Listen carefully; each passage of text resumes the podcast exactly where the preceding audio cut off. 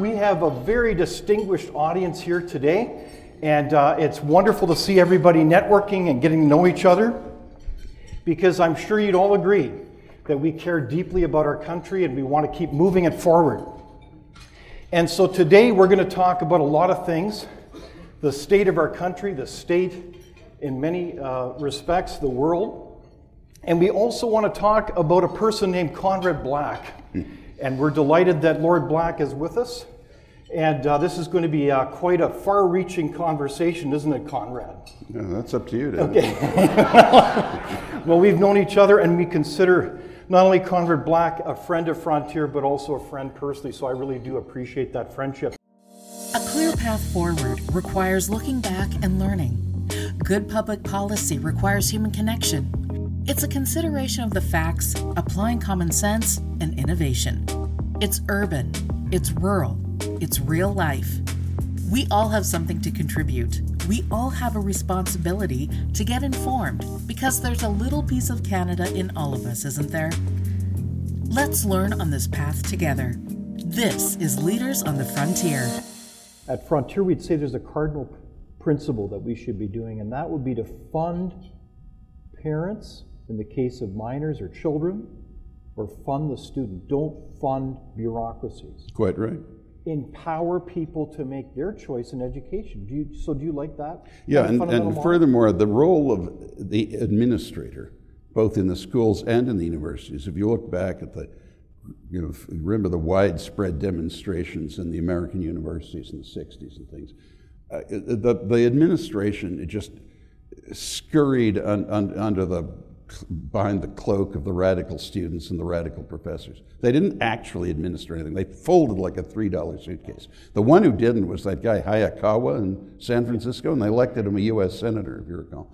Uh, and, uh, and that was one of the reasons why uh, President, then Governor Reagan became so popular. Remember, he, he had the main square at the University of California, Berkeley, cleared by the National Guard. And uh, when he, I remember he arrived at a trustees meeting, and there were huge demonstrations, a double line of state policemen holding them back, with their arms locked. And he went along and shook hands with every policeman. And uh, when he went in, he said uh, to the luncheon, a little like this, uh, you, it's on YouTube, you probably, a lot of you seen it or remember it. He said, uh, I'm sorry I'm late. There were a lot of demonstrations. I saw a lot of signs saying, make love, not war, and they were held up by people that I didn't think could do either.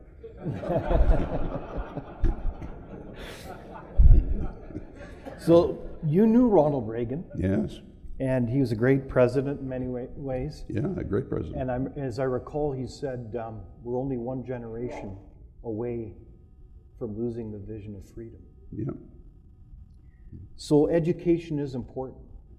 of course so, it, does matter how you answer the question, What is a woman? Is it important?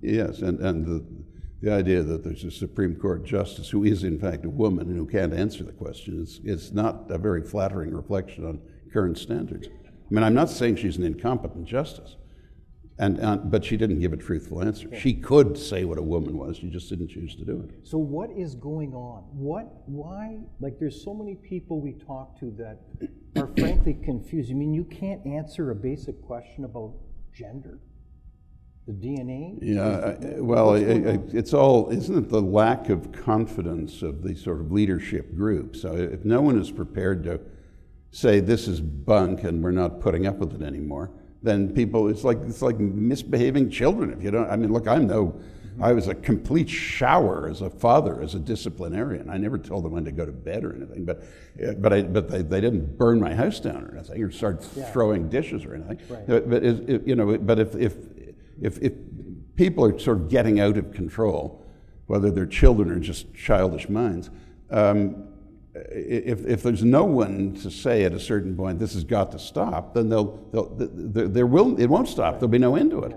And that's, what- that's what we're getting into here. I mean, people are afraid to take any position about anything. Nobody makes any sense. Oh, eh, you know, eh, I mean, for some reason, I may be unfair here, but I, let me put this out to you. Um, on that tr- truckers demonstration last year, When I saw Justin saying on the uh, French television, uh, they're hundreds of miles from Ottawa, he said, they're, they're homophobes, misogynists. Uh, I what is he talking about? He didn't know who they were. He didn't know anything about them. And, and none of them were that anyway, you know, as far as we know. But if, if, if this is what we're going to get, nobody is setting an example of, you know, calling it straight and putting it simply. But, that, but that's what you need. And I, I think there's a, a tremendous ambition to hear that. I don't mean uh, uncaring or excessively autocratic leadership. I mean, plain speaking and, and, and dealing in facts. That's what people want. They're ready for it. They're not, they, haven't, they haven't had it for quite a while right on. in this country. Truth matters, doesn't it, Conrad? well, I, I, the, the, the alternative to that doesn't bear thinking about. Of course, it, it has to matter. But, but if it is, doesn't, nothing does. But this is profound. You've had a front row seat for years on the attack on basic truths and evidence, including the attacks on freedom of speech. And without that freedom, what do you have left? No, we, it, it, it's uh, a severely stunted society of fearful and ignorant people, tyrannized partly by themselves and partly by leaders who exploit them and exploit their fear and incite their fear. Now, we haven't got to that point. I mean, here we are saying things that are deeply disrespectful of the government, and policemen are, are charging in and grabbing us by the collar and leading us out and throwing us in paddy wagons. But, you know, it's a free country. We okay, can say but, what we want. Let's pick up on that. yeah, well, you don't mean actually replicate it. when you look at your story of being indicted on by pro- prosecutors in the state of Illinois, Chicago years ago. You went through an awful lot. It's mm. unbelievable. And uh, it's incredible. I think all those um, charges were dropped, with the exception of one. What happened? um, these people haven't come here to hear a long and believe me, it could be very long, uh, dissertation for me on that unfortunate episode. But in summary, um, I had a business associate who had misled us all about an acquisition from our company, from our public company. And he, he was pretending that it wasn't actually by him when it was. This came to light later. And when an activist shareholder complained about the compensation levels uh, he didn't say that there was anything, any law breaking. He just said the compensation levels are too high, though they were right on the, you know, right on the line level with other companies in our industry of our size. Um, uh, the, the, the, uh, they asked for what's called in the U.S. a special committee. Well, I thought that's fine. We've got nothing to hide. You're going to have your special committee. And the special committee unearthed what this guy had done and then he made his deal with the prosecutors, saying, I can give you the, in the way the American plea bargain system works, which every prosecutors would be disbarred for in this country. But he said, I'll get you the big fish if you give me the soft sentence, you eh? see. So they, they, this is what they went after. So he denounced me, and in order to denounce me, he had to denounce our VP legal uh, VP Finance and the company secretary because they were so they would be involved in my supposed wrongdoing. And this was a complete fiction. The Americans throw all the spaghetti at the wall, so I was charged with racketeering. I mean, racketeering, give me a break.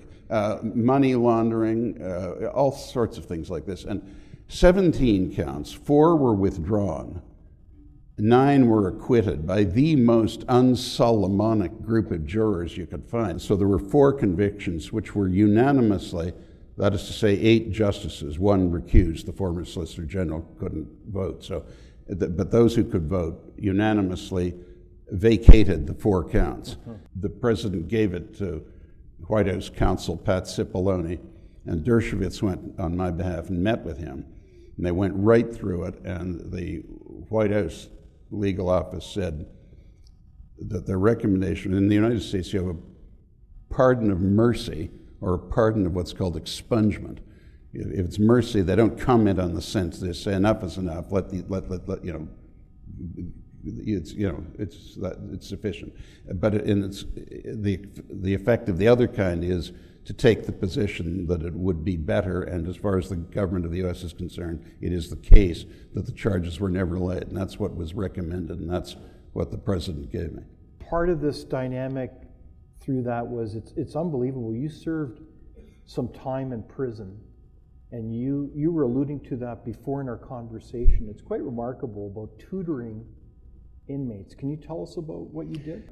I, I have to say that when, and I, the Bureau of Prisons of the United States is one of the most contemptible organizations in the world. And at the time I was a, guest of their attentions, they, they changed the director each year for corruption. They're, they're all, you know, they order all this stuff in to feed the prison population. They all take kickbacks. It's an absolute outrage what goes on. But um, uh, I, have to give them this. They set up the program I mentioned earlier. If you hadn't graduated from high school, they had examinations every month, and you were supposed to try to get through. And the inmates, for the most part, thought this, this was just another racket of this awful corrupt system, so they weren't going to cooperate with it. So, because one of my books was in the library, the director of the whole thing said, "All right, why don't we have some tutors for the ones who can't, who don't pass? We'll, we'll get some tutors." Would, and he asked me to do to set this up. So I recruited a. I mean, I, I could do the humanities part, and, and the Haitians, I, they could take it in French, so I could deal with them too. But the uh, mathematics, I, I, I, wasn't competent to do that, but I recruited a guy who had been head of mathematics at a large high school in Little Rock, Arkansas, and a very successful commodities trader. And really, really was a great mathematician. He had tax problems, that's why he was there. And, the, the, and for the sciences, uh, I got uh, the former commander of the torpedo room of a nuclear submarine. And, and he was a graduate of the U.S. Navy School of atomic propulsion. Uh, and, and, and he, had, he was one of these geniuses on the internet, and he was accused of hacking people's credit card accounts and things. He denies it. And I, but at least 20% of the people there were no more guilty than I was, so he may have been innocent. I don't know anything about that, but he sure knew science. So, if I may say it, we were all pretty well qualified for what we were doing. And um, with this, they all came around. They all there's nothing wrong with their intelligence. Were, with only one or two exceptions, there was nothing wrong with them. They were good guys. So, what were your educational results as a teacher? Uh, well, some of them had to take it more than once, but, but I had 204. All 204 of my lads passed, every one. And, and, I, and furthermore, it, I don't want to be too self uh, regarding here, but needless to say, the BOP didn't have any information about universities. So I had my office send me some manuals and, and uh, correspondence courses in universities. And I got 10 of my guys started, and they all graduated eventually, including, uh, in fact, all but one or two of them started when they were confined and graduated on the campuses. Wow. Uh, so, it, it, unbelievable. Babe, I just say one more thing? Thank you, thank you very much. I, I, I, in fairness to the Bureau, I want to say this. They set up a graduation day and I am not, frankly, a terribly emotional guy. But that was a, a, very moving experience. And, and these families, I mean, these guys had never been, they, you know, they all were from broken homes and, you know, disadvantaged circumstances. E- equal, approximately equal numbers of African Americans, white Americans, and Latin Americans, and Hispanics. And uh, they'd never been told in their whole lives, you know, well done, congratulations about anything and their families came or their girlfriends or whatever and they were, they were it was like a normal graduation they were proud they were happy and it, it was, it was a, it, i have to say it was a heartwarming experience and it gave me i must confess this a, a much more respectful view of the teaching profession because I could see how terribly important it is. Not that I, what I did was important, but how terribly important it is on a, on a society level that, that people be uh, brought forward and, and taught how to learn and how to want to learn and become talented at something. Well said.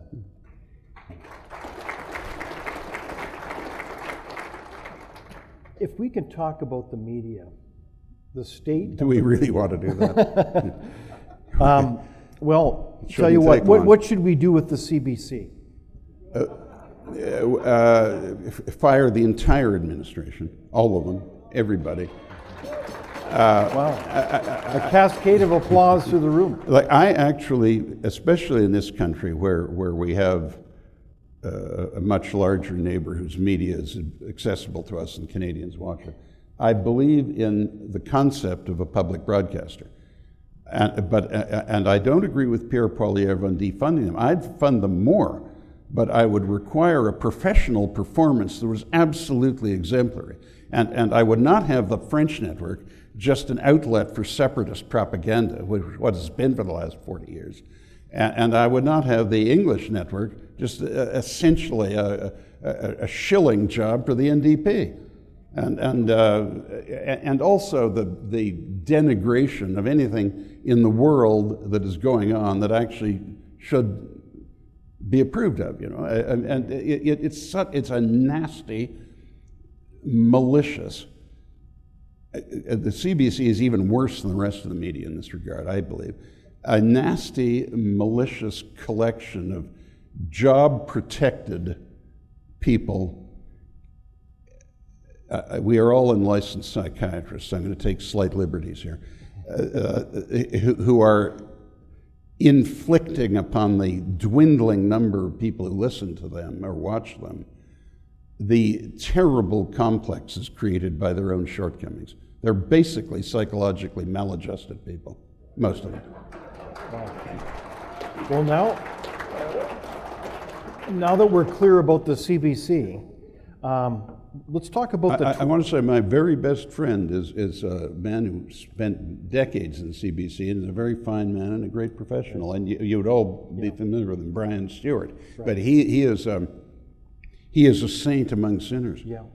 And he can't see it. I mean, some of his friends are absolutely hopeless, but he's, he's a lovely man. Those, there are good people there. Absolutely.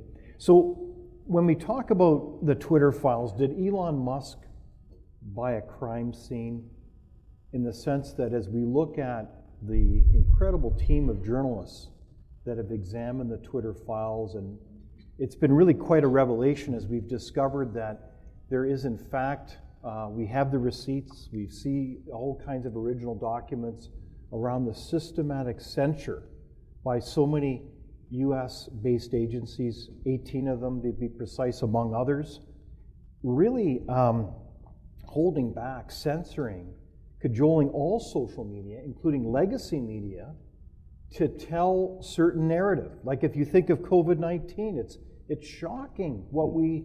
What, what they uh, And in collusion with the FBI and the CIA. it, it, it is sickening and so what does that mean was that a surprise to you given your Uh, well, experience uh, not so much. I mean, uh, you you know, when they when they take the incumbent president of the United States and purport to ban him for life, Yeah. while they're running unaltered uh, the most uh, uh, harem scarum communiques of the ayatollahs of Iran, for example. I mean, you, you know, you're, it's, you, you know you're, you've got a cesspool there. Uh, I am maybe slightly surprised at the failure of the FBI and the CIA to disguise at all their, their, their role in that. I mean, the, one of Thomas Jefferson's greatest, not terribly well known achievements was setting up West Point to make sure he had a non political officer corps. Exactly. He didn't, didn't want to be like Latin America where the generals would take over the government all the time. And, and, and that's worked. I mean, the American generals have always been very careful politically. I mean, many of them have become presidents, but not, not by misusing their status in the military. Uh, and, and, um, and, and that was the, the entire, absolutely uh, assured function uh, of, of the intelligence agencies and the FBI. And it is fashionable to heap denigration on J. Edgar Hoover, who was the head of the FBI and its predecessor organization for 48 years. But J. Edgar never interfered in a presidential election. Never. And, uh, and, and, and this, this, this is a, a terrible thing. If it, you know, the two guardrails in the American system were that the court system never changes an apparent presidential election result. And on the other side, they don't indict ex presidents. And uh, now they've gone through the second guardrail. And uh, the United States is going to have to be careful because if they don't roll back definitively, absolutely, and with a serious disincentive for it to come back, the politicization of the intelligence agencies and the FBI, it is not going to be a real democracy. Uh, I mean, and I'm not an alarmist, and I'm, despite the fact that I think I have more reason than most people to have my reservations about that country, I, I am actually rather an admirer of the United States. There's never in the history of the world been so, so successful a country. But, uh, and it's a magnificent country in many ways, as we all know. So noted. So let's look at the state of democracy in Canada. How, how, No, it's, how it- are not we as- doing? It's not, uh, we could put this right easily. I mean, look, we don't have a corruption of the system. The frightening thing is you get the government you deserve. We actually deserve what we're getting, and we should be conscious of that. But we also have the ability to change it, and I, I, I uh, the, the Canadian problem, uh, uh, you know, these are terribly complicated things, and I don't want to be glib about them, but it, it's been a one and a half party state most of my lifetime. When, when uh, Sir Robert Borden uh, was going to impose conscription, Laurier said to him, Look, if you just use your parliamentary majority, it's just the English forcing it on the French. The French have, don't have any mother country feeling for the English because they're not English, or for the French because, as far as they're concerned, we're concerned, he said, Laurier. They just deserted us and stole everything but the roofs off our houses on the way out, and, then the, which is pretty much accurate, by the way. And uh, only the clergy stayed behind. And but if, so, if you impose conscription on us, I will lose the leadership of the French Canadians to Henri Bourassa, and Quebec will just be waiting to secede. If you go through an election or a referendum, that will be enough democracy that I can keep the separatists back. You'll win. And he didn't say this to Borden, but he said it to Mackenzie King and Mr. Lapointe, his, his lieutenants. You know, he said he'll win all right, but the conservatives won't win again for 50 years. And basically, if you look at it, from the next election, it was 1921, until the rise of Brian Mulroney, 1984, 63 years. The Liberals governed for 52 out of 63 years. In my opinion, the problem, the additional problem we had, as, just as a country, was the conservatives weren't conservative. And they, I mean, the federal ones. And, and the conservative leader, uh, uh, Harper's an exception, but the conservative leader, even Brian was, I mean, he cracked Quebec because he's, he's like a French. I mean, he's, his, his French is better than Chrétien's or John Turner or, you know, anybody except Pierre Trudeau. And, and, uh, uh, but but he, he was a bit of a red Tory. He was to the right of the Liberals. But he, but you, you people in the West know that he. I mean, you know, you, he shouldn't have given that airplane contract to Montreal. He should have had it, you know, to the group here, and and. Uh, so, but now finally we have a conservative leader who uh, who's inspired by. Uh, I mean, I've known him a long time, Pierre, uh, by Reagan and Thatcher. And he's going to sell conservatism. He knows they're going to attack him in a f- fanatical, frenzied way as being harsh and uncaring and nasty and uh, you know anti-abortion. Also, he'll, he'll he'll knock all that down. He'll make the point that no needy person is going to be deprived of anything they're getting now. But for the rest, he's selling greater liberty for every individual. I'm sure that's what he told you when he packed this house out, or wherever it was. You know, it'll be greater liberty for each individual. You have more control over what you do with your income, with what you earn. And that message, that message will sell. Uh, but we haven't had a Canadian to, who, who has actually sold it like that. Harper was a genuine conservative, but he had, he he had good luck. It was his turn and and uh, and the Liberals had uh, you know a lot of problems. He, you know the Bloc had undermined them in Quebec, but he only I think he had four elections, and he only had a majority once. He was depending on the NDP and the Bloc taking enough from the Liberals, uh, but Pierre I think will get a, a more a clearer mandate and an unambiguously but enlightened conservative mandate. Very good. So, Lord Black, as we uh, bring our far reaching conversation to a close, I did want to ask you for some advice. As we're citizens gathered today and we've got people watching on Leaders on the Frontier, the program, what advice would you have to Canadians as you look to action? What can we do as citizens as we look to try to renew and move this great country forward? I'm a new citizen, you know. I don't feel qualified to, I, you know, I, the, to, I'm And just indeed, I'm the- congratulations again. I'm the new kid on the block. It's not for me to tell you how to take out the garbage. Um, I, I won't give you advice, but I'll tell you what I'm doing. And I think we can all come to the same conclusion. If we just galvanize ourselves, think it through, don't get distracted by, to quote Mr. Reagan, the hemophiliac bleeding hearts, and, and vote for Poilievre's candidates, I think we'll get a good government, and I, and I think we'll get regime change in the U.S. too. And I think everything will run well for, from then on for at least four years. Uh, you can do a lot. You, you could fix this country up in four years. Well, look, ladies and gentlemen, I want to thank you, Conrad Black, for joining us here for this very far reaching conversation, for inspiring us with your insights, for challenging us, and for also sharing something about your personal story. And we want to thank you for your leadership and your courage and for joining us here today. Well, David, I, I, I want to thank you, and I, I want to thank all of you for coming. I have the greatest respect for Frontier College for all the reasons I said. You have been absolute pioneers. And, and I want to add again, it is always a pleasure to be back in Winnipeg. Thank you for watching Leaders on the Frontier. We're a nonpartisan think tank. We explore ideas, policy, and practical solutions that can make a difference in the lives of Canadians. We do not accept any government funding. We work for you. Thank you for supporting Frontier. Visit fcpp.org to give. While you're there, be sure to check out our latest articles and research. Without open discussion and debate, you're not thinking, nor are you free. Comment below. We'd love for you to join the conversation.